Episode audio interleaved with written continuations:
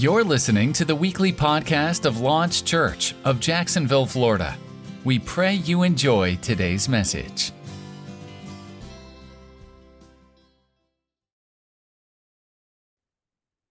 Hallelujah. Praise God. Hallelujah. I got to shake myself in this season. Amen. Not because I don't want to be here, it's because I want to be here, but my Dolphins are losing. I don't know why the NFL would put, they know I preach every Sunday. I don't know why they would put a, a Dolphin football game at 9 30 in the morning. It's the enemy. I am convinced it is the enemy. and, and listen, listen, I am upset. Uh, you know what I'm saying? We are getting we are getting our butts handed to us right now by the Kansas City Chiefs. And um, let's hear. Maybe while I preach, God will allow them to come back in the second half. It's halftime, you know, and I'm I'm I'm up here. God, maybe God is teaching me a lesson. Study. I'm like, God, well, let me let me let me look over the notes a little bit more, or or let me look at the game. Let me look at the notes a little bit more, and look at the game. Look at the notes, and and eventually I was just stuck on the game. And you know, I need I can't coach when they in Germany playing at 9:30. I got to preach uh, because I can't coach. Now they they they they are losing bad, y'all. So let's pray for the Miami Dolphins. let's pray for the Miami Dolphins right now in Jesus' name.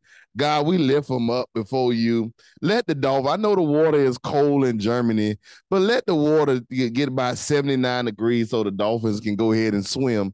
Because right now they are on the hook and they by the Kansas City Chiefs and they are getting their behinds handed to him. Father, hear your servant. In Jesus' name we pray. Amen. Amen. Who's on today? Praise God. Who's on? Hallelujah. Man. Oh, what's going on? It's a lot of y'all on today. Hey, everybody. Praise God. Hallelujah. So glad y'all can join us today. Amen. And in, in my my, you know, Lauren walked in today and Fredo walked in today and they're like, How you doing? I said I was a little depressed. They got all serious. They're like, Well, what, what's going on? Talk to me. I said, Dolphins losing. And I can't coach them. So amen. We'll come back while I'm preaching, God. In God, if we don't, I'm gonna stop preaching in Jesus' name. I'm just playing. I ain't gonna do that. Anyway, how you doing today? Hey, you all right? Sinus issues because of the change of weather, but I'm good. Yeah. Are you over there in Germany? Pressing. Oh, you pressing? All right. Well, go ahead and press. Hey man, so as you guys know, last week was awesome. I don't know uh, if you all were able to tune in uh, last week to see our mentors teach. Uh, we were on a mountain this time. Well, not this time. We were actually out there about this time, um, worshiping. We did praise and worship at the bottom of the mountain, and uh, and met everybody. It was, it was 140 of us, I believe it was 140, and uh, and we climbed that mountain. Praise God and uh, I was I was worried about your first lady, even though she hates that. I was worried about Vonda and you know and everything. And some of you all don't know we're believing God for a new ankle for her when she was young. Uh, she was sitting in a parked car with her her leg outside the door, and a car lost control and and crashed into that door, and that door crushed her ankle. And uh, she's had some issues. Uh, the doctor says she's had some issues since she's since 16 so when she chose to do the rugged way, I was really what? I was really, really surprised, but I'm not going to get too much into it because I wanted her to take a little time. Go ahead and pray because I know God gave you some things about it before we jump into the message. Praise God. And if you take all service, you take all service because I want you, you said God gave you some stuff while you're on that mountain. I want you all to be able to deliver, uh, deliver that to the people in Jesus' name. But I miss y'all so much. But before we get into that, uh, if you guys are, are, writing for those that are in Jacksonville, um, uh, amen. Um, I gotta find it. Give me one second. Um, November 19th. November 19th. That's a Sunday. Uh, we're gonna I gotta find a way for those who are not in Jacksonville to attend. I will be preaching that though. Um, what's the name of the church? Tabernacle Baptist Institutional Church at 10 15 a.m. So you're if you are in Jacksonville, we would love for you to come out. I would love for you to come out um, to this church. It's a youth a youth Sunday, and the pastor asked uh, about the topic is about what does it profit a man to gain the whole world and lose a soul. And because of some things that transpired on yesterday, and being able to talk. He asked that I come out and speak to to the whole church on Sunday, November uh, 19th. Sunday, November. So that's not next Sunday. That's the Sunday after next Sunday. Um, and the address is 903 East Union Street. That's 903 East Union Street. So that will be our service on November 19th. If you're in Jacksonville, uh, I fully expect for you guys to be there. Um, if if not, we're gonna try to get some way um, to to where maybe we can hook up a phone or something and go live to our Facebook page so you guys can see it there and tune in for those who are not in Jacksonville. Uh, but for those who are in Jacksonville, I would love to see you guys come out um, and participate, be a part of what God is doing at again international. Let me make sure I'm saying this the church title right. Tabernacle Baptist Institutional Church. Uh, pastors um, Michael and Fedra Edwards, uh, great men and women of God here in the city, and uh, they just reached out. So we'd love to see you guys there, um, and who are in the city, and for those who are outside the city. What what did the the, the note say? Those who are outside the city will have something on Facebook so you can see it. You need the address again? No. Okay. All right. And I, I'll make this announcement at uh, the end of service today and then also next week. And then we're going to go and do be, let God use us all. Praise God. Uh, on that on that Sunday in Jesus' name. You want to go ahead? Take it over? Yes. So, Heavenly Father, we thank you for this day, Lord God. We honor you. We give you glory. We give you praise, Lord God. We thank you, Lord God, for an opportunity to come before you, Lord God, to speak your word to your people, God. I pray, oh God, that you open my heart, open our ears to receive everything that you have for us on today, God. Let it flow uncontaminated now in the mighty name of Jesus. We bless your name. In Jesus' name we pray. Amen. All right, you all. So, as Pastor Joshua shared with you, we had a time in Atlanta on that mountain. My Lord Jesus, let me tell you about that mountain. Oh, I see one of my sisters on. Hey, y'all, what a nice surprise. All right, I want to tell you about that mountain because a couple times I find myself calling it a hill. It's not that. It is it is nothing. It's not a hill. It is in fact a mountain.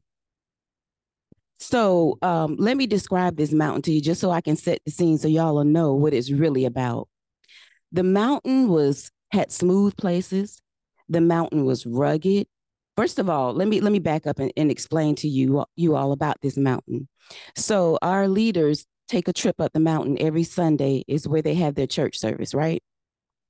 And it's not just a walk just to have a walk. It is a walk with spiritual intent. There's a meaning behind it. So as they're walking up this mountain, they're carrying a load of those that are believing God for different things, maybe people that are breaking off certain things off of their bloodline. Mm-hmm. So there is there is intent as to why they're climbing this mountain. And I have to give props to them because they don't just I, I was saying walking the mountain, but I'm gonna say climbing the mountain. But they weren't just walking or climbing the mountain, they were ministering along the way. They were reading and trying not to get ahead of myself, but getting back to this the description of this mountain. I just wanted to set the tone about that and to tell you all that there were three types of routes that you could take on this mountain. There was a smooth route that went around the mountain. There was a rugged path that went through the mountain. And then there was also, uh, oh, there, there was another, two others. Um, on the rugged path through the mountain, you could also um, go faster. I was not on that track. My instructions, hear me clearly, my instructions from God was for me to take the rugged path, but at a steady pace. It was not to take the easy route, which is what I wanted to do. But I gave God a yes to do the rugged path and to do it at my pace. Then there was a fourth route that we could take, which was up the up the mountain on a bus, which I knew that was out for me. I already knew that mm-mm. that was way too easy. It wasn't going to be something that God required of me.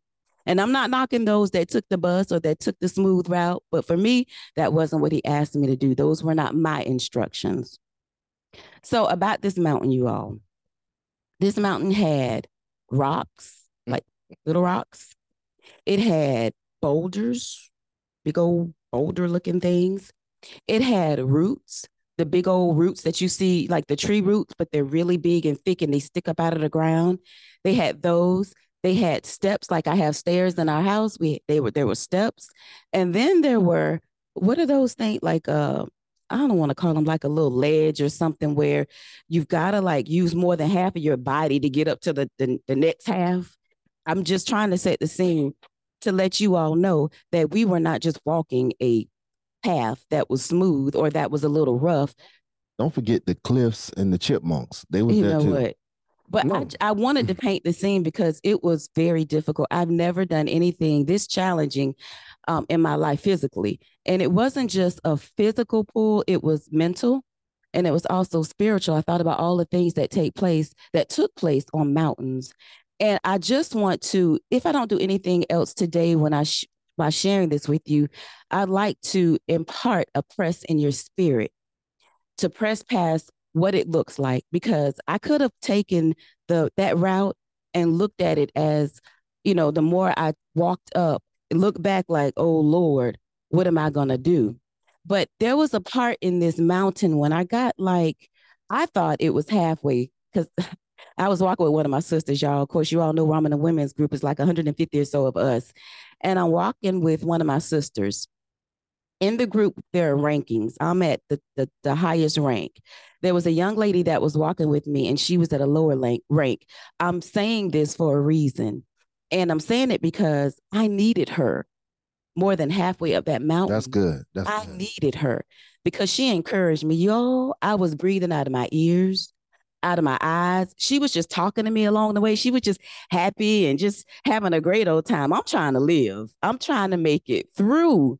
And I realized, you all, with every, because it wasn't like, it didn't feel like it was winding, winding, but we were still going like this up the mountain.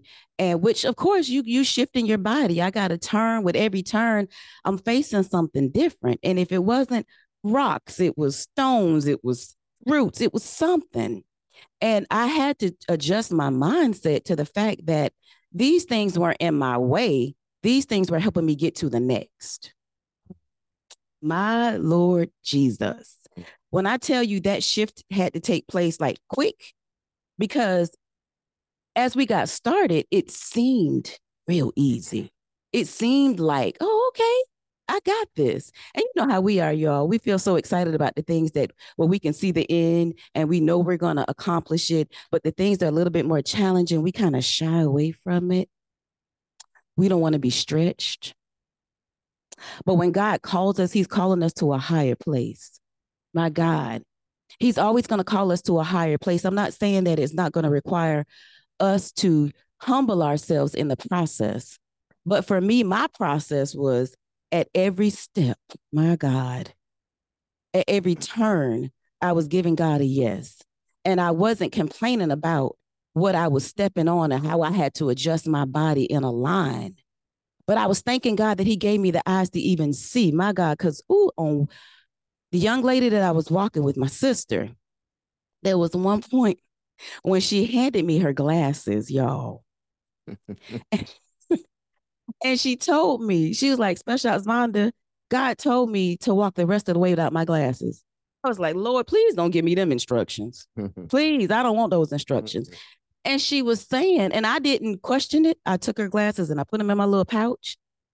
And of course, I watched her along the way. She was like a step or two in front of me, but I watched her along the way. And I was just thinking while I was behind her, man, the trust.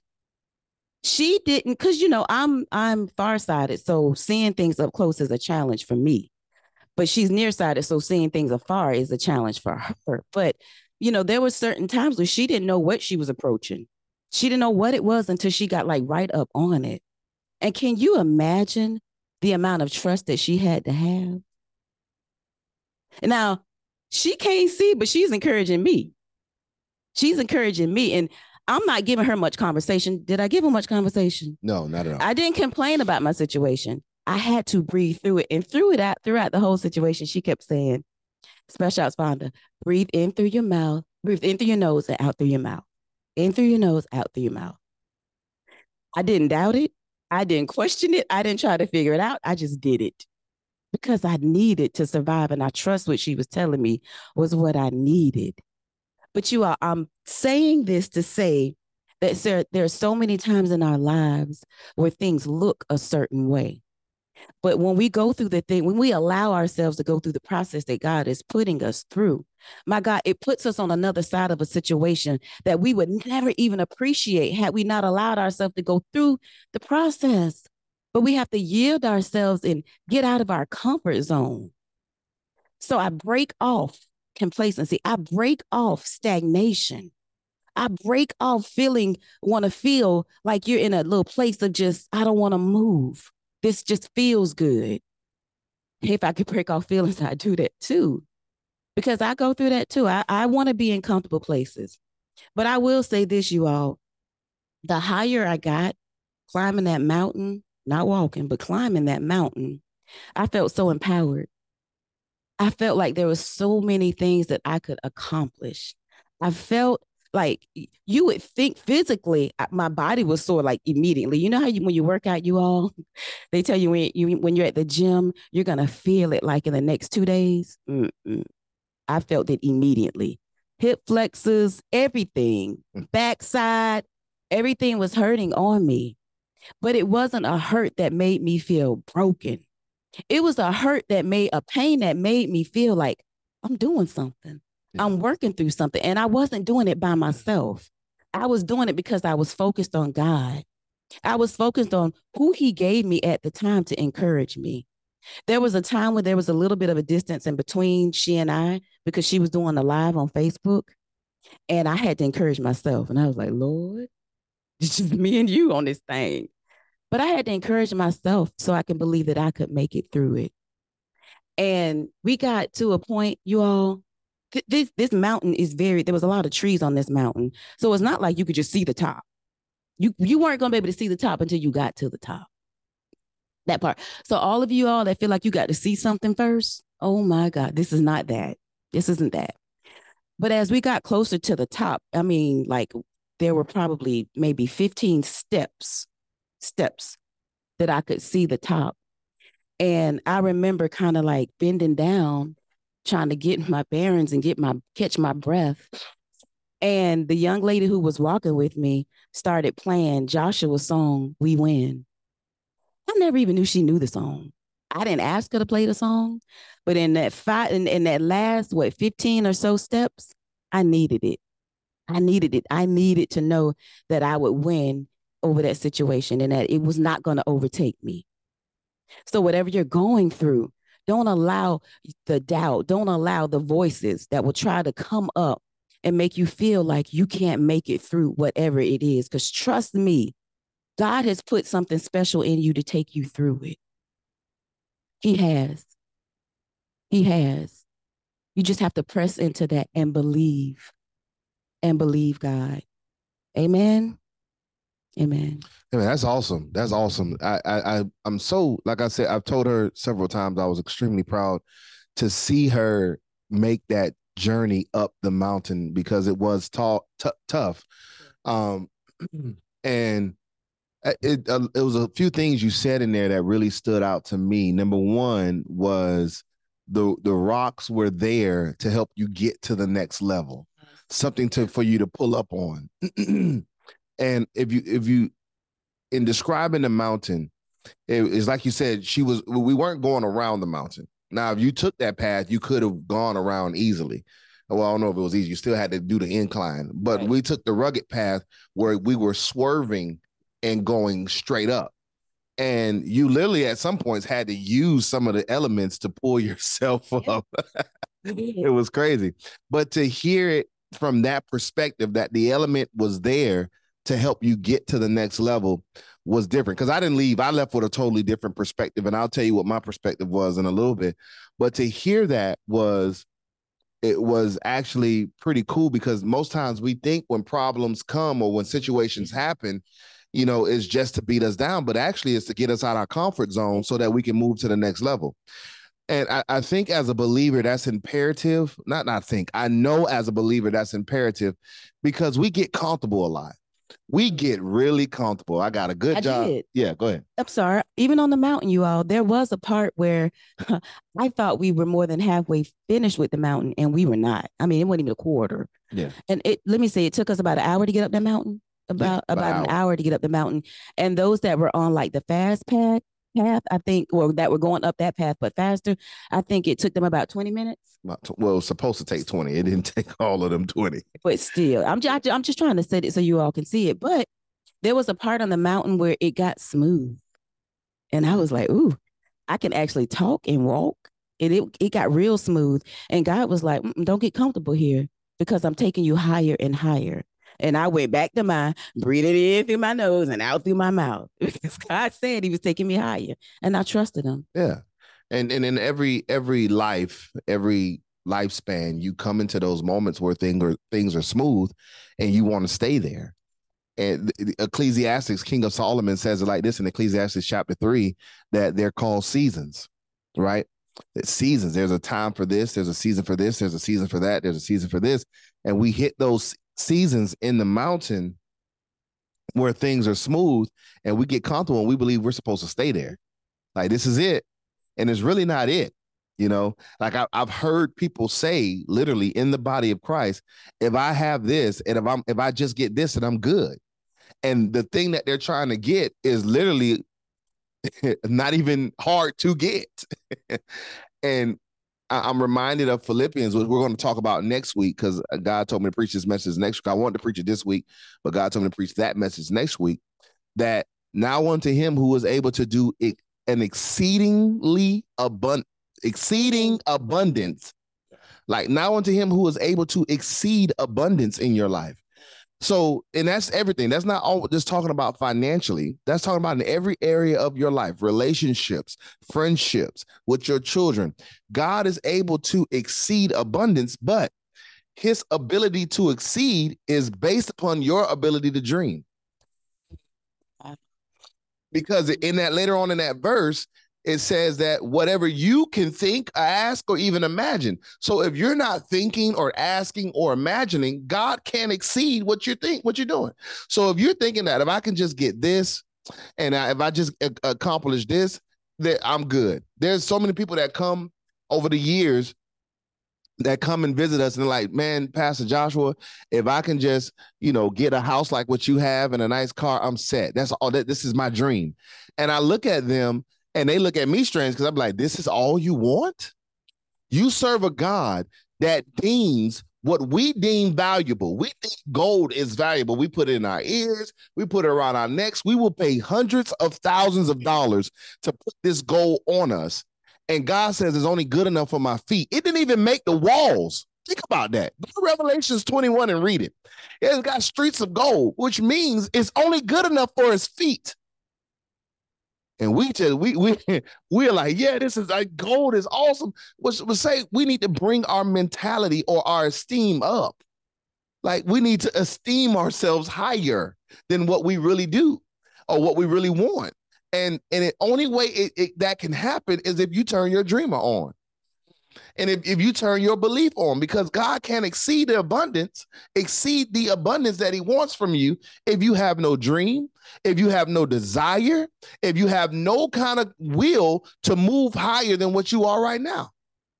And what happens is we find ourselves on a mountain and we have found a smooth spot in the mountain and we've gotten comfortable and we stay there and we just live there for the rest of our life. But what's funny is the other the other angle of that is people were still moving going up and some were coming down.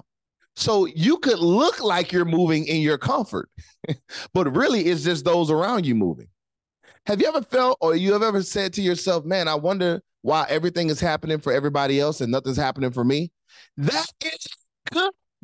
That is a good good reason right there or terminology to know that i'm stuck or i'll become comfortable because you should God should never not be doing something in your life.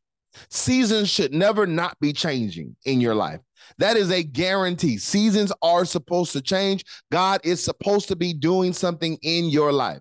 But if you find yourself saying, man, it feels like everybody else is having a blessing and I'm not getting anything, nothing's happening for me, everything's happening, you need a self assessment. Do a self assessment.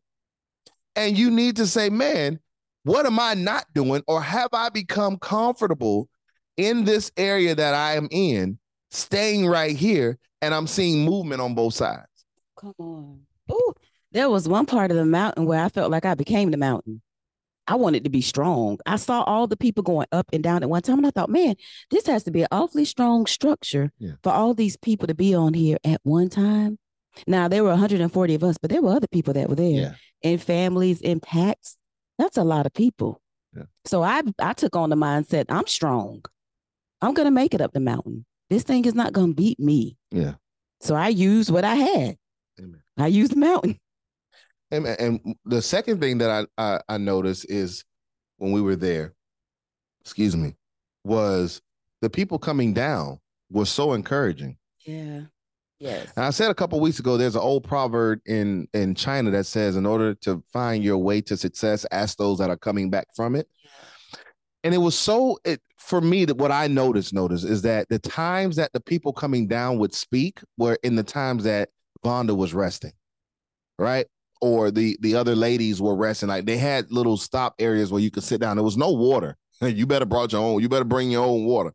So, but they did have little benches there um, made out of wood that you could sit, you know, and catch your breath.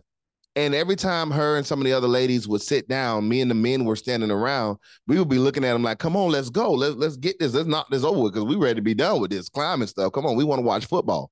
Anybody checked on the Dolphins score? Don't tell me. Don't tell me. Way. Praise God. But, but anyway, but what what what what happened is there was one particular lady I could see her face right now. She was coming down. She said to all the ladies that were sitting on the bench, she said, "I haven't worked out." She said, "I haven't worked out in almost ten years. You can make it." And she's like. "I made it to the top. You can make it." And what it what it does for me is it shows me the importance of a church family. Yep. Right? Sometimes we go through this life, most times we go through this life. I've been guilty of it, maybe you've been guilty of it. Where we don't reach out and pull enough on the people around us. Because we have this this this thought that you know what, maybe I'm too much. I don't want to be a bother. I don't want to, you know, I don't want to start annoying people. But God said in Genesis that it's not good for us to be alone. I hope y'all not laughing because the Dolphins losing. Okay, all right, play, praise God. Amen. Yeah, I'm sorry. We will stop certain. I'm just playing. No, so right. yeah, pride gets in the way. Pride gets in the way. I don't need nobody. I don't want nobody. I don't need no help. I don't need none of this stuff. I'm just gonna do this by myself. And but it was so imperative because when the ladies were sitting on a bench, and that lady came by, and she said, Y'all, you almost there. If I can do it, you can do it. It's like you saw a revival, a, a, a- refreshing hit the ladies Yes. and they Yeah. and they started walking again like let's get this let's get this done let's finish this and it was amazing to see i was like man we need each other and when when jesus said in ephesians or through paul that we are the body of christ Come on. it means we need each other. You might seem so insignificant but we need each other. And and i always i always use this analogy like if we look at our our belly button our navel right now like it seems like it's a insignificant part of our bodies now but it was that same navel when i was a kid that kept me alive that allowed me to, de- to form in my mother's womb and get nutrients that i needed so my bones can grow so i can develop. But though it looks like it's, it's nothing right now. Mm. like you you might have a person or yourself might feel like man I, I'm I don't feel like I'm worth anything. I don't feel like I'm I'm valuable. But you are somebody. You might not see it right now but your life has called somebody or caused somebody to make it somebody to win. So you are valuable and your your words are valuable and we need you to say you got this. You can do you can do this. You can make it to the top. So it was so it was so good to see that. Now the last thing I got on this mountain, which really was my first thing, is we have no business on the mountain.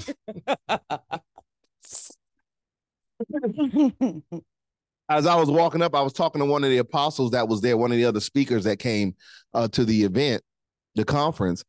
And I said, you know what? I, I don't understand that song even more. After doing this mountain, that I'm climbing up on the rough side of the mountain, the rough side. And I, I, I'm like, man, we are literally climbing up the rough side of the mountain. And and the whole time I'm there, I'm like, I'd rather just speak to it. That's a lot. because you're trying to climb over the mountain. You know, it's like, no, that's a lot to do. I'd rather just speak to the mountain. And a lot of us are on the mountain and we have no business on the mountain. Get off the mountain. I mean, seriously, tell yourself right now, get off the mountain. And we say, well, how do I know I'm on the mountain? When you are trying to do everything in your own strength. You have forgotten about there's a God that sits on the heaven who says, I am the I am that I am, praise God, who says that I can do and make anything I need to make in order to make you successful in this life, who says, I want to maximize every ounce, every second, every minute, every month, every year of your life. I want to maximize that ability. I am sitting up here sitting high, looking low, ready to, to beckon angels to come to your rescue, praise God, and to help you as soon as you call on me. But yet you are going through life every day by yourself. You are going through life every day thinking that I got this. I don't need to depend on God. You are climbing the mountain. Hmm. There are there is a such thing as sweatless victories. Man. I'm reminded of Philippians chapter 4, where Paul says, Here is the secret. Let me let you guys in on the secret of life. This is the secret. You guys want to know what it is? It's not prayer. It's not worship. It's not fasting. It's not, you know, going to church every Sunday and Thursday or Wednesday night. It's not speaking in tongues. It's not sitting down and reading the Bible for five, ten minutes, 30 minutes. Here's the secret in life right here. This is what Paul says in Philippians chapter 4. This is the secret. You want to know everything? Here's the secret. I can do all things through Christ that strengthens me. And when you get to a place in your life where you feel like you can't do something anymore, that means you're operating on your own strength. Ooh, which means you're on the mount. And it's tough. Your legs get the burning. Your quads get to burning. Your hamstrings get to burning. Your I don't even know what this is called. The muscles by your calf in front of your calf that gets the your, your uh, shin muscles get to burning. Your toes. I mean, it was at one point. I think one day my toenails were hurting, climbing up the mountain. Mm. And God says in Mark chapter 11, just speak to it. Speak to it. Have faith in God and when you have faith in God, you can say to this mountain, Be thou removed, and the mountain will move. Say it will move. It will move. But you got to trust God with it. You got to trust in God's strength. Mm. Come on, it's it, and I know it's difficult. I, am not gonna be the pastor that be like, "Yeah, this is what you got to do," and I'm so spiritual. I know it's hard because yes. because God don't work on ours on our timing. He don't operate like we do. We want it done right then and now. And let me tell you, your pastor struggles with this. He struggles with this because when I want something done, I want it done right now. And, and I will make it get done right now. And that's another way how I end up on the mountain. He will make it you lie down. Yeah. yeah. Like uh, for real, like not, matter of fact, let's just go there. Let's go to Psalms 23. This is not the message, but let, let's go to Psalms 23 really quickly. I pray y'all are getting something from this. Because we repeat this this verse like like it's a like it's a good verse. Like it's it's a, a dandy verse. And it's so oh it's just so beautiful. And and look how much god loves me and and how much he's for me. And and oh it's just such a beautiful beautiful scripture. And we repeat it when we read it. We read it like this. Can i put on my my, my voice? This is how we read it. Hmm.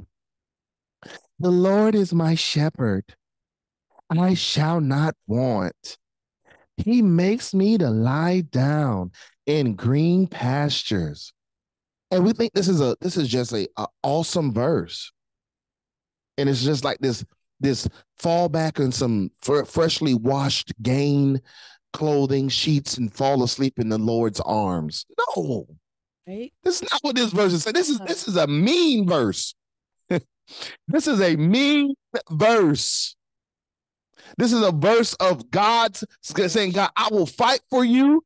I will fight for you, but I will also put you in a, a position where you can fight and where I can fight for you. Let me let me let me give it to you like this. Who does it say at the top of, of, your, of that chapter? Who wrote this? Who does it say, Vonda? David. It says David wrote this. Who was David? He was a king. Right. David was a king. You know, you don't tell a king what to do at all. You don't never see. We don't. We don't understand it because we have a president. we vote him in and we vote him out. And when we vote him in and he don't do what we want, we talk real bad about him. But if we lived in a, a, a, a monarchy and a, a, we had a king that was ruling us, if we opened our mouth against that king, that king had every right to come in and snatch your head right off your neck and hang it up on a stack on a stick and say, and or hang your body in the middle of the street and say, she or he disobeyed the king. So the fact that we have a king, a king here, praise God, saying, The Lord is my shepherd. I will not lack. Right. But here's the reason why I will not lack because he makes me lie down. Have you ever made something do something? Praise God. You up here just, I don't want to go over that guy. I don't want to go over that guy. I don't want to go. I don't want to go. And God just say, oh, lay down. You don't want to do this? Let me make you do this now. Come on, I know I'm preaching real good. I'm preaching. I ain't even preaching. God, if you hear me preaching, give favor in Germany right now in Jesus' name. Go Dolphins. So yeah, let he makes you to lie down, which means whatever God has to do to get you in the right position, mm-hmm. he will do.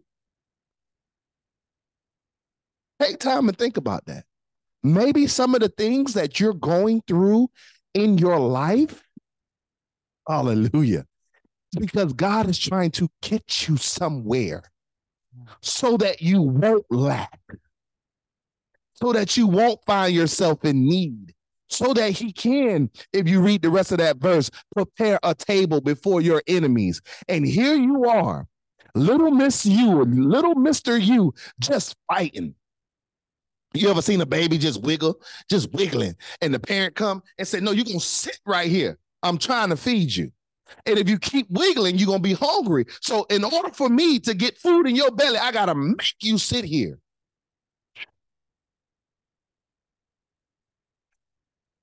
Here we are as believers, just wiggling. And then we'll read, The Lord is my shepherd, I shall not want. He maketh me to lie down in green pastures, and he leadeth me beside still waters. Hallelujah. No. It's you're going to do what he tells you to do. If you truly trust him with your life, one version, one one uh, Psalms, David says it like this: Man plans, but God directs. In other words, you can have all the plans in the world, but I'm going, as your leader, as your God, as your king, I am going to direct you. And I love the fact that he gave this to somebody who, hold, who held the highest position in earth. King, there's nothing higher than a king. And he said, even a king I will make sit down where I want him to sit down at. The Bible also goes on and says it like this I hold the heart of a king in my hand. Come on, y'all got to get this. This is good to me. Hallelujah. Praise God. I'm starting to get the wiggle myself. This is so good. So, God, the fact that He made even a king say, God makes me lay down when no one can make me lay down. How much more you? How much more you in your house, in your kingdom, are called your home? Will you allow God to make you lie down? Come on, everything ain't the devil. Come on. we got to get out of that. It's just the devil. It's just the enemy. No, it's not. Maybe it is God getting your attention. I hear you, Lord God. I hear you. Jesus said in Matthew, He said,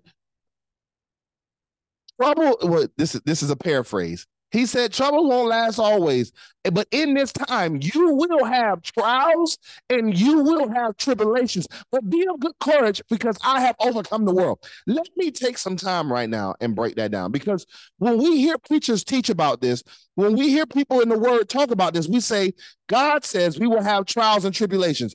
And we, and we attribute the trials and tribulations to the devil. Hmm.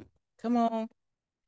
When in actuality, the word trial is the only thing that's attributed to the devil. If you go, go look it up in the Greek, the word trial is what's attributed to the devil.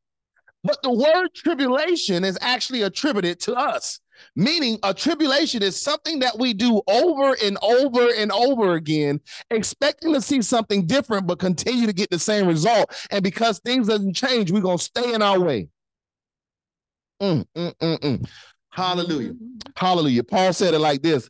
Paul said in Corinthians, he said, Jesus came to God came to him and said to him, My grace is sufficient for you. But if you and everybody's like, well, what does that mean? If you read the chapter before that is in Corinthians, Paul says, for this this worry fear that I have to leaving men over my church, mm-hmm. these churches that I've planted, I have been in shipwrecks. I have this thorn in my side. I've been in shipwrecks. I've been beaten. I've been rocked or, or stoned and left for dead. I've been thrown over a mountain. I've been all of these things because of my my fear of leaving people over my churches that I planted planted. And God's response to that fear came in the next chapter where he said, My grace is sufficient. In other words, it's not your job to worry about that. Let me handle that part. But what was Paul going through? Tribulations. That fear he had put him in a tribulation. Oh, I got to get over here to Macedonia. I got to get over here to Capernaum. I got to get over here to Jerusalem. I got to get over here to Israel. I got to get over here to Judea. I got to get over here because I got these churches over here. I got to go to Turkey. I got to go over here because this fear. I can't leave Fredo in charge of this church over here in Turkey because I don't know if Fredo gonna preach the right thing. So let me go over here. And as, as I'm going over here, this tribulation I'm going through in my mind, I get in a shipwreck and I'm, I find myself on some random island. Paul says I was in three shipwrecks. We only have one record in Acts about one, but Paul said I was in three of them. So the tribulation is what we manifest. Yes, it's what we manifest. Doing what we need, what we think is best and we find ourselves going in circle. Come on, you say you you know what it is. You find yourself on a roller coaster ride. You up, you down. You say, man, we were just here last month. I thought we got past this in your relationships, in your marriages, in your friendships, at your job. We just got past all of this. We just I just did. I thought I would never have to deal with this again. I thought I would never have to go through this again. But yet I'm going through it again. What is going on? That means you have in some part of your life you are in a tribulation. Wow something that you are putting yourself through. It could be your thinking. It could be what you're saying out of your mouth and what you're speaking. Ooh, this is good teaching. Y'all, y'all should have the chat just lit up. It could be who you choose to be in a relationship with. I love him. I love her. my husband just and God had told you 17 times, leave him alone. Leave Kojo Kojo in Africa. Leave him alone. And you keep running back and running back and running back and running back and running back. Leave her alone. And you keep running back and running back and running back. You have found yourself in a tribulation. Doing the same thing over and over and over. And then we know our English word comes in insanity. When you do the same thing over and over and expect a different result, here in our English language, we call that insanity. I'm not trying to be offensive today, but you are insane. When you find yourself in a tribulation, you are insane. You're literally calling yourself insane. And Jesus says, I need you to be of good courage and be of good cheer because I have conquered all of that. I've conquered. If you just come to me, oh, this is how you conquer. People like, well, Jesus conquered it, but what that mean for me? How does that mean I've conquered it? Jesus is saying, if you come to me, I will conquer what the enemy brings up against you, and I will conquer what you bring up against you. Wow. if you just come to me, if you just rely on me, if you just lean on me, if you just adhere to what I'm saying, if you just lean on my presence and my personality and who I am, I will conquer what the enemy tries to do and I will conquer what you try to do. I'm preaching better than you saying amen. We need that. Because years go by, we lose years off of our life. Years going in circles trying to make something work that God hadn't called to work. I'm sorry, shut that business down. Shut it down. And maybe God has something else for you to do. Stop trying to force something because you are a believer. Hallelujah. Go to go to First Corinthians 517. Uh, here go here goes God again with this this preaching the message straight from his throne. Let's go First Corinthians chapter 5. I want to show you guys this. First Corinthians chapter 5. Is it second? Sorry, second Corinthians. No, no. Am I, no, I, I thought it was first. He has made me a new creature. That's the verse I'm looking for. I might be getting confused with Romans 5 17. Where is it is it Second Corinthians 5 17? Right. Okay. Second Corinthians 5 17. All right. Hallelujah. Second Corinthians 5 17. Therefore, if any man be in who? Christ. Christ. And we know Jesus is the Christ. So if any man be in Jesus Christ, he or she is a new creature. All things have passed away, and behold, all things have become new. Well, when I'm in and when I'm in Christ Jesus, I become a new creature. That word new creature means an institution. I become a new institution. Hallelujah. Get this. What do we call banks? Institutions. Oh my God. Oh my God. So you're worried about something. You're trying to make something happen. And God said, I've called you to a new institution. Now, in a bank, do you see the bank come to you or do the people come to the bank? To the bank. Oh, somebody got to get this. Maybe that business isn't working because that's not the institution you're supposed to be in. Because when you're in a God institution, people will come to you. Hmm. Get out of here, man. I'm gonna go home. I'm gonna drop the mic. I'm gonna drop the mic and go home. Oh, I'm already home. My God, Fredo. When you're in a God institution, God will draw the people to you. Amen. You don't have to go out, not saying you don't do anything, but you don't have to go out and prostitute yourself, Fine. trying to force something to happen, creating the trials and the tribulations. When Paul got it right finally, when he understood what God told him, My grace is sufficient. Here comes Timothy. Here comes Silas. How can I help you? Here comes a group of people now that Paul is able to minister to, praise God, that Paul is able to now insert. But it took him first getting out of his tribulation and trusting the Jesus that's inside of him and trusting that God had made him a new institution. You know, after that verse, we see Paul go on and start writing epistles. Yeah. He said, I ain't coming no more. I just write you a letter. Paul said, I'm tired of the shipwrecks. I'm tired of being beat. I'm tired of going through all of this. Instead, I'll just write you a letter. Read that letter and get it right. Hallelujah. The text. And what are you doing, man? On this tribulation.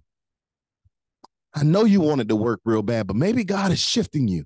Remember, maybe it's not working because He's making you lie down in green pastures. He's making you walk beside still waters. And we can become okay with the make,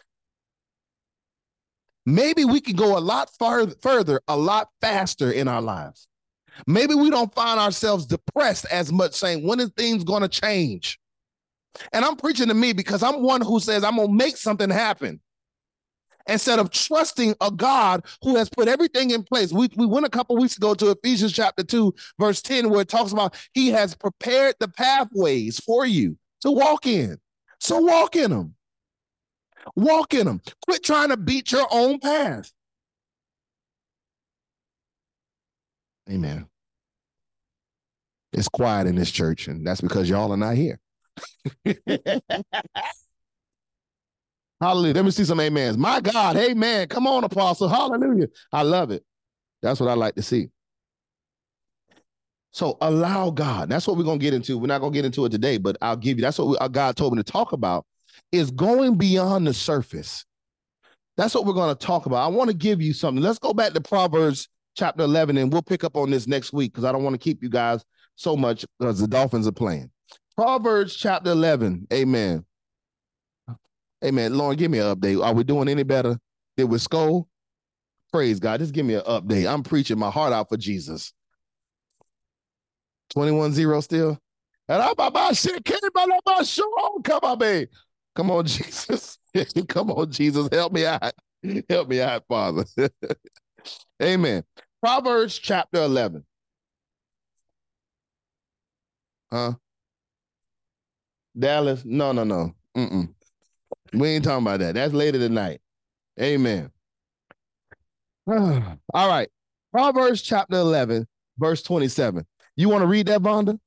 It says, He that diligently seeketh good, He that do diligently seeketh good, okay. procureth favor. Oh my God. Stop right there. He that diligently seeketh his own way. No. Mm-mm. What is it? it- What does it say? Does it say his own way? No, It says what? good. Good. So he that seeketh the business that he started to make it work. Mm-mm, No. mm-mm. What does it say? Good. No. He that seeketh his childhood dreams and desires. No. No, what does it say? He that diligently seeketh good. Oh my God. And we all and Jesus told us in the New Testament that the only thing that is good is who? His father. So we can put here, he that seeketh the Father procureth or grabs or secures favor. And we know what favor is. Favor is God doing things or giving you things that you do not deserve and you have not worked for. Ooh, wait. So he that seeketh God procureth or secures something that does not belong to him, something that does not belong to her, something that she doesn't deserve, something that he doesn't deserve. I know you ever look up um, and, and, and, and you're dating somebody like, man, how did I get her? Oh my God, how did she come along? I believe that's What- what you said about me.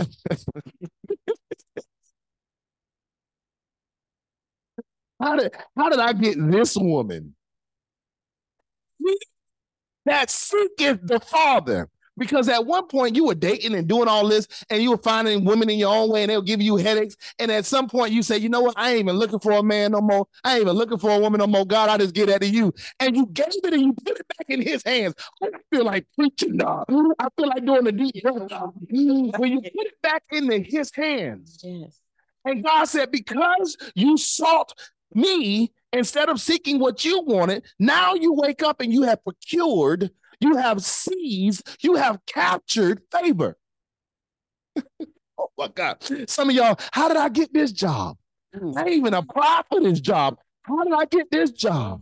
Ah, God, I- you you blowing my mind. It's because at some point in your life, you said, "I am now going to stop seeking what Joshua wants. I'm going to stop seeking what Christina wants. I'm going to stop seeking what what wants. I'm going to stop seeking what Nathaniel wants. I'm going to stop seeking what Anja wants. I'm going to stop seeking what what Regina wants and what Monet wants and what Felisa wants, and I'm going to seek what God wants." And when I do that, I procure favor. Now, the rest of the verse is true. Read the rest of the verse, Vonda. But he that seeketh mischief, Oh, man. it shall come unto him. Look at that. Mischief is things that deceive you, deceive you. And if I'm seeking something that I'm not supposed to do, I'm deceived because I think I'm supposed to do it. Right. Mm. Right. That's why if I'm, I'm for me, you guys, it was a lawn service. I had a huge lawn company here in Jacksonville, huge, 550 clients. And I was mis- I was mis- mischieving myself, seeking mischief, Mm. thinking that that's what I'm supposed to do. And as a result, mischief came and found me. when I'm doing what I want to do, I am now sitting out, sending out a signal to the spirit world saying, hey, everything that's negative, come find me. Oh, I don't know what that says. 1421. Somebody say, Amen. God heard my prayer. Hallelujah.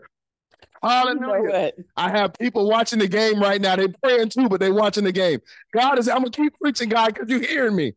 So, but no, seriously, on a serious note, uh, family, when I when I am seeking something that I'm not supposed to be doing, and we do this a lot. Let's be real. We seek stuff that we're not supposed. To. We end up in relationships. He never married me. 30 years in a relationship, he never married me. Or you you get in a relationship, you got 16 kids by this guy, and you, he still won't put a ring on it. And he's living, he, he won't pay child support. I'm seeking something. I, but I know he loves me. I've had his kid. I'm seeking mischief, and because I'm seeking mischief, it's coming back to me. I have no way to support these kids. Now I find myself on welfare. I find myself taking government assistance. And I'm not down to down anybody. Let me be very clear and let me calm down so y'all can hear me clearly. I'm not trying to down anybody that's on welfare, welfare or taking uh, uh what they call food stamps and all that thing. You need it for a season. It's for a season, mm-hmm. not to live your life on it. If you're seeking mischief, you're putting a signal out in the world that hey, everything that's mischievous, come find me. And what happens when I find myself in a, a tribulation? That means I'm trying to seek something that God doesn't want me to have. See, a lot of times when we see mischief, we automatically think evil. It's not evil. It's things that God doesn't want me to have, even if it looks good. You, you know what? This is where that phrase comes from. Everything that's good doesn't mean necessarily is God. It looks good. It looks good to be a business owner, but are you in the right business? Are you doing what God has called you to do? Yes, you're talented. And that's this. Oh my God, I got to do a series. I hear you, Holy Spirit. I do a series on it. I'm gonna write it down. Write it down. A series between the difference, uh, but the, the difference between gifts and talents. You might be talented in an area, but that doesn't necessarily mean it's your gift. Notice I'm saying gift right. and I'm saying talents. We have many talents Right now, I can go outside with no training and run a 4 6. I promise you I can. That's a talent. I can go pick up a baseball bat right now and hit a baseball with one or two swings. That's a talent.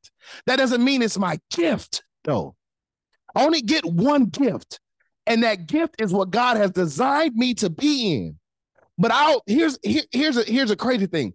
I'll go beyond the surface in my talents. Come on. Oh my God. I'll go beyond the surface in my talents, Fredo.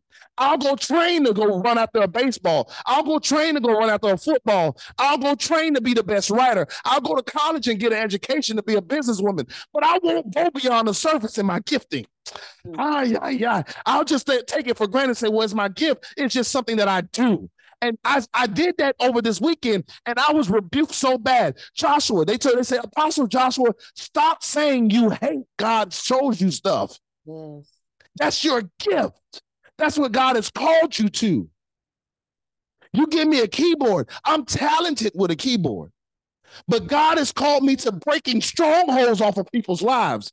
God has called me to set people on new tracks and to change de- destinies for people but I won't go beyond the surface in my gifting. But I'll sit down and learn a song on the keyboard. What is it? You might be gifted in cooking. You'll cook, but God has called you to the pulpit. oh, you. Oh, I'm scared to preach. I don't want none of that. You'll go beyond the surface in your talents. But what is really going to take care of you what is going to cause you to procure favor, to seize and hold on to favor is when you go beyond the surface in your giftings. Oh, glory to God. Eh,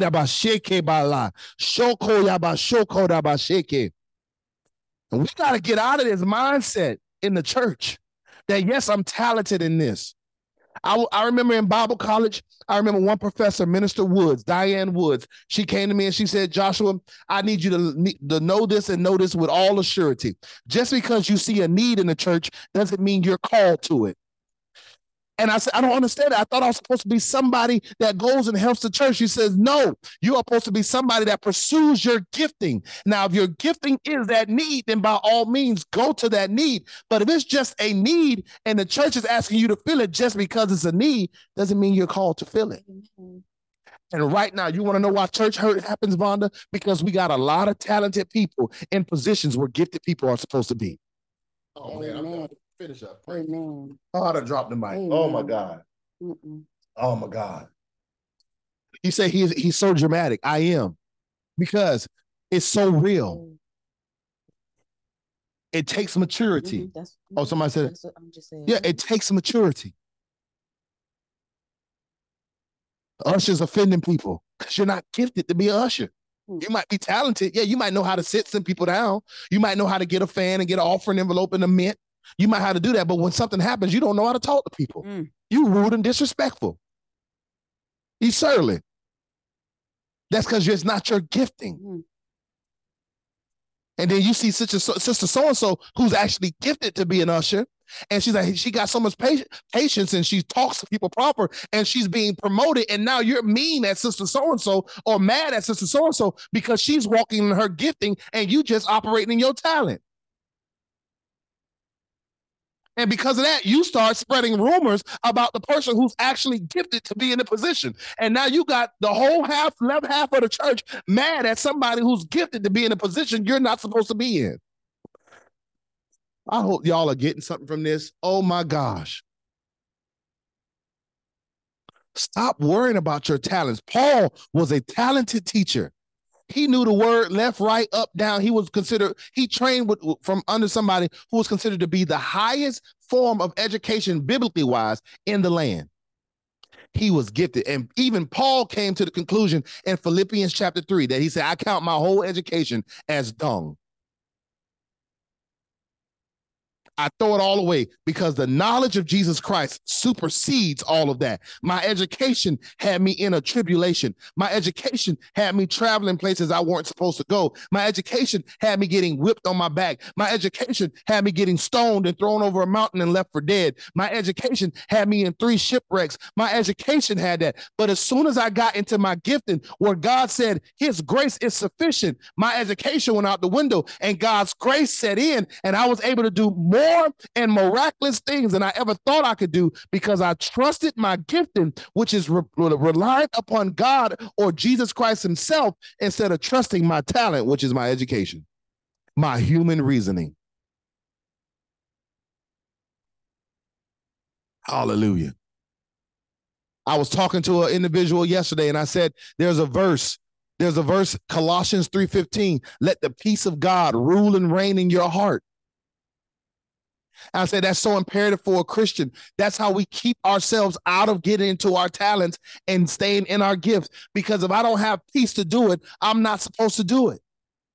We need to learn how to start respecting that peace.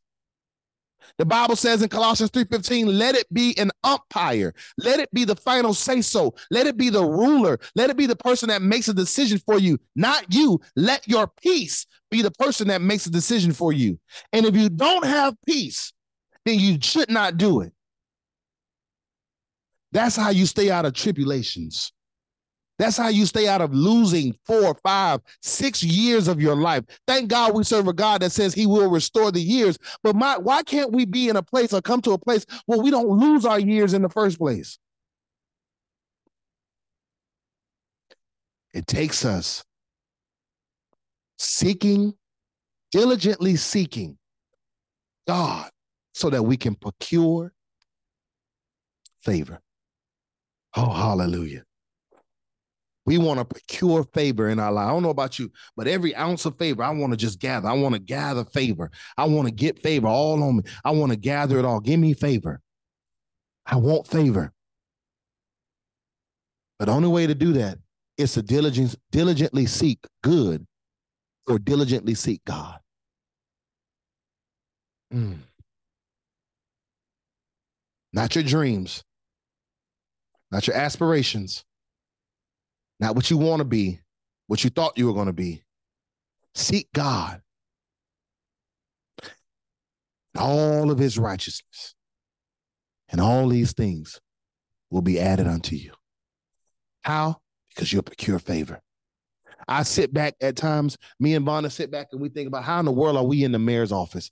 Uh, I mean, excuse me, in, in these mayor's meetings and in these city council meetings. How in the world, how in the world do we, people are calling on us and asking us to do certain things? How? I'm not doing anything. I was talking to a group last night. I'm not marketing myself. You guys don't see me out there marketing myself that I'm this speaker, but people still keep calling. Joshua, can you come speak? Can you come here and speak? Can you come do this? Why? Because I procured favor. Why? I'm seeking God. And every ounce of favor that comes, oh, give me more. Give me more. Procuring favor, securing it. Give me all this favor. Because I've realized that if I do what God tells me to do, if I if I follow his will and I follow his way, it makes my life a whole lot easier. And some of us today are struggling. Hear me closely. Some of us are struggling because we are trying to do it our way because we think this way is right. And as a result of doing it our way, favor keeps evading us. And before we know it, we sit out here in a land where there's nothing before us and it's just empty. And we find ourselves saying, God, when is the next blessing going to come? And little do we know, we got all this favor around us on every side.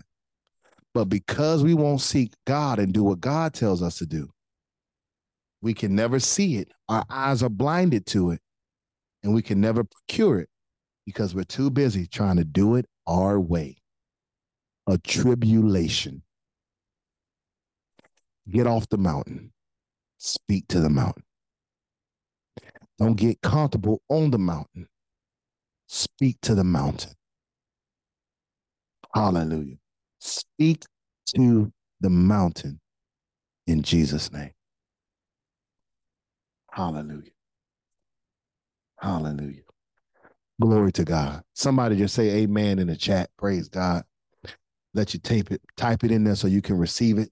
Amen means let it be so in my life. When I say amen, I'm saying amen to God. I'm seeking what you tell me to do. I'm doing what you tell me to do. I'm taking my eyes off of what I want and I'm putting my eyes onto what you want. I'm tired of being fooled by my talents and I'm ready to operate in my gifts in Jesus' name, Lord God. I decree and declare I now am a gift operator in Jesus' name. I no longer go run after the best deal or something that looks good and shiny. I no longer go run after this because there's enough money attached to it or there's this attached to it or that attached to it. I only go after something that you have given me peace to go after and that's in line to my gift in Jesus' name. I am going hard after my gift. Hallelujah. You said in your word, stir up my gift. You didn't say stir up my talents. You said stir up my gift. So I'm stirring up my gift right now in Jesus' name. I stir up my gift, God. We as a church stir up our gift. We are gifted to help people get on the right path. We are gifted to help break strongholds. We are gifted to give people wisdom and insight into the future. We are gifted. So we stir up our gift as a church. We're not trying to be like any other church in the city. We're just trying to be a church that operates in its gift in Jesus' name. Hallelujah.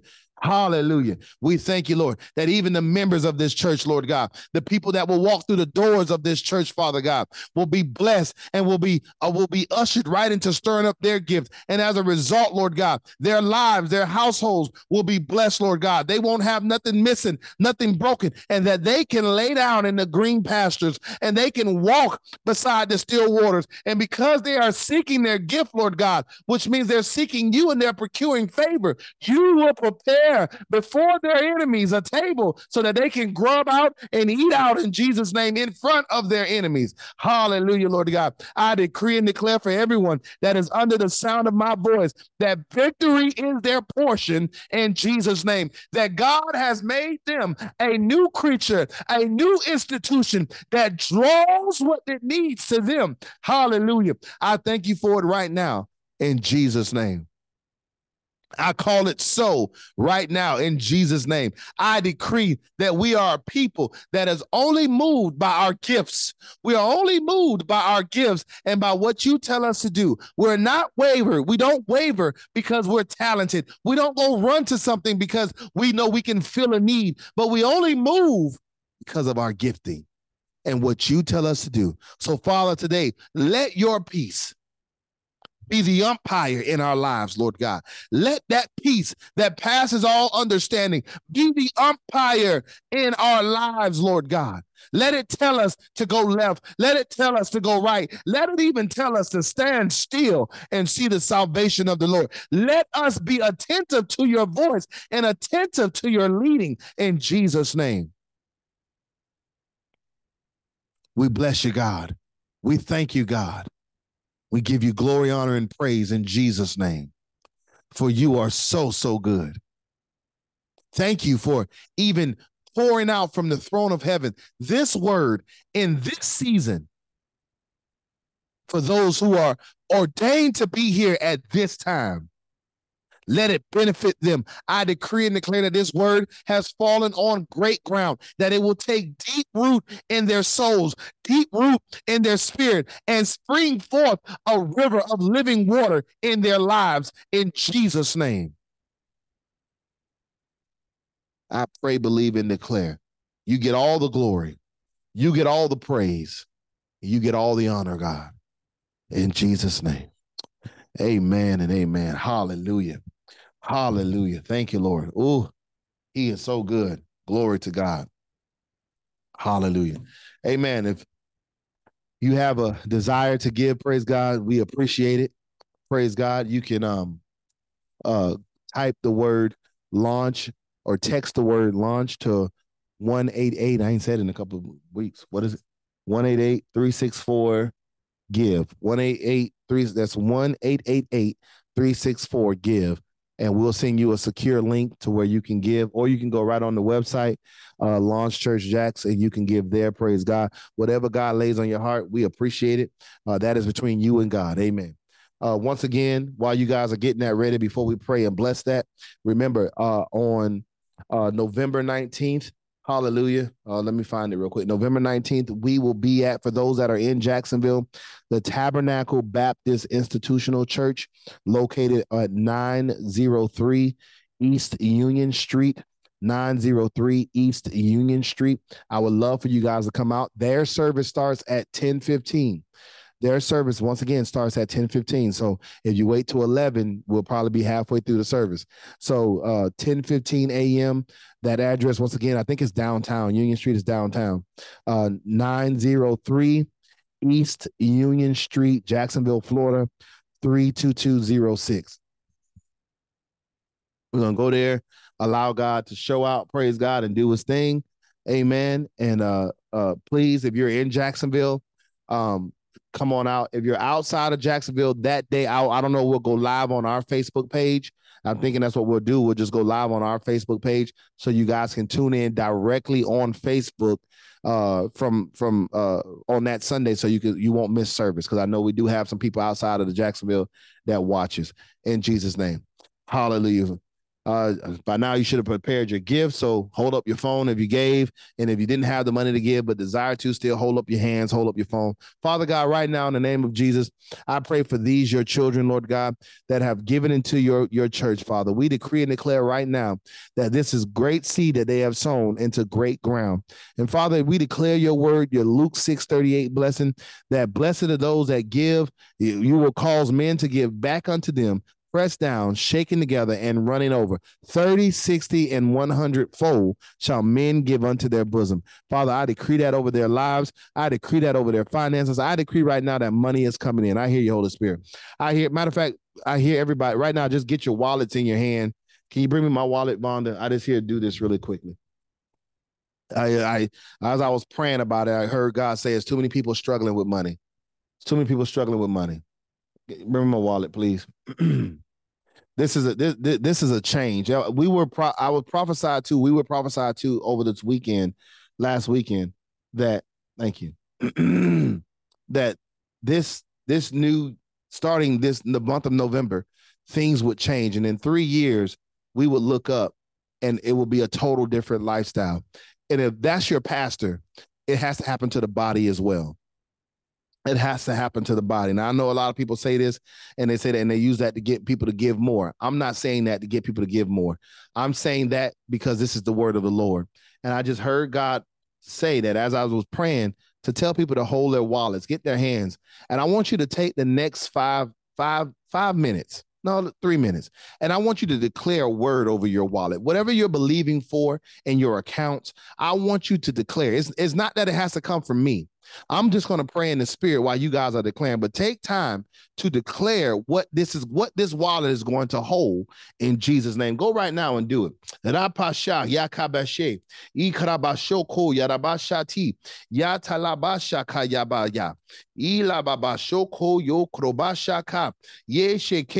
Come on, declare, declare, Declare what you're going to have in your account. Declare what you're going to have in your savings account.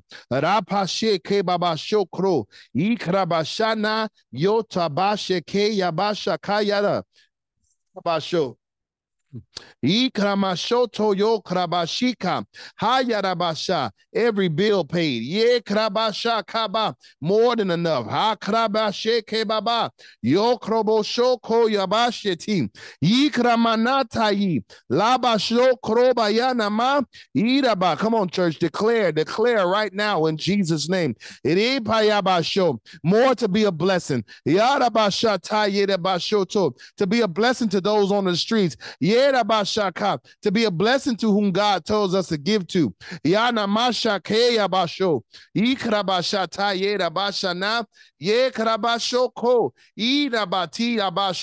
Nana yeda.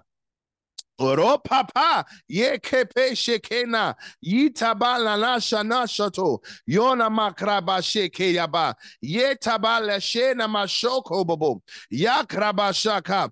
Hallelujah. Papa. Now with the loud voice right where you are just hallelujah. Thank God. Hallelujah. Hallelujah. Hallelujah we bless you, Lord God. We thank you, Lord God, for every prayer that has been prayed today, every declaration that has been declared over their wallets, Lord God. I decree and declare as the prophet of this church, as the prophet of this house, that you will hear every declaration and it will you will bring it to pass right now in Jesus' name. I declare every bill paid. Hallelujah. I declare all the taxes paid, every house note paid, groceries in the cabinets. Hallelujah. Groceries in the pantry, every kid fed. There will never be a meal missed. Hallelujah. There will never be a meal missed. There will always be a roof over their heads and clothes on their back. I declare there's always gas in their cars. I declare that their cars operate and function the way they're supposed to. In Jesus' name, I declare that your spirit arrests everything that is not like you in their lives, Lord God, and put everything that is you into operation right now in Jesus' name. Hallelujah. Amen and amen. To God be the glory, Lord. We thank you for this week. We thank you for this week, Lord God. I send ministering and warring angels ahead of time into this week to remove any curse, to remove any scheme, any plan of the enemy that will try to snuff or take out any soul under the sound of my voice right now in Jesus' name. I declare them safe. I declare their household safe. I declare the people that are attached to them safe, their children safe, their grandchildren safe in Jesus' name. I declare each and every ministering and warring angel to stay on assignment this week. Hallelujah. Until we come together again on next Sunday, I decree and declare safety and victory is their portion this week. And I decree and declare, Lord God, that this week will be a week where we all procure, seize, capture, take hold of favor in Jesus, Jesus' name we pray, believe and declare. Amen and amen. We love you guys so much. Be blessed. We will see you on next week, Sunday, as we de- dig deeper into beyond the surface in Jesus' name. Love you so much. Be blessed. Go Dolphins. Thank you for joining us. Please like our podcast and leave us a five star review. God bless and have an amazing week.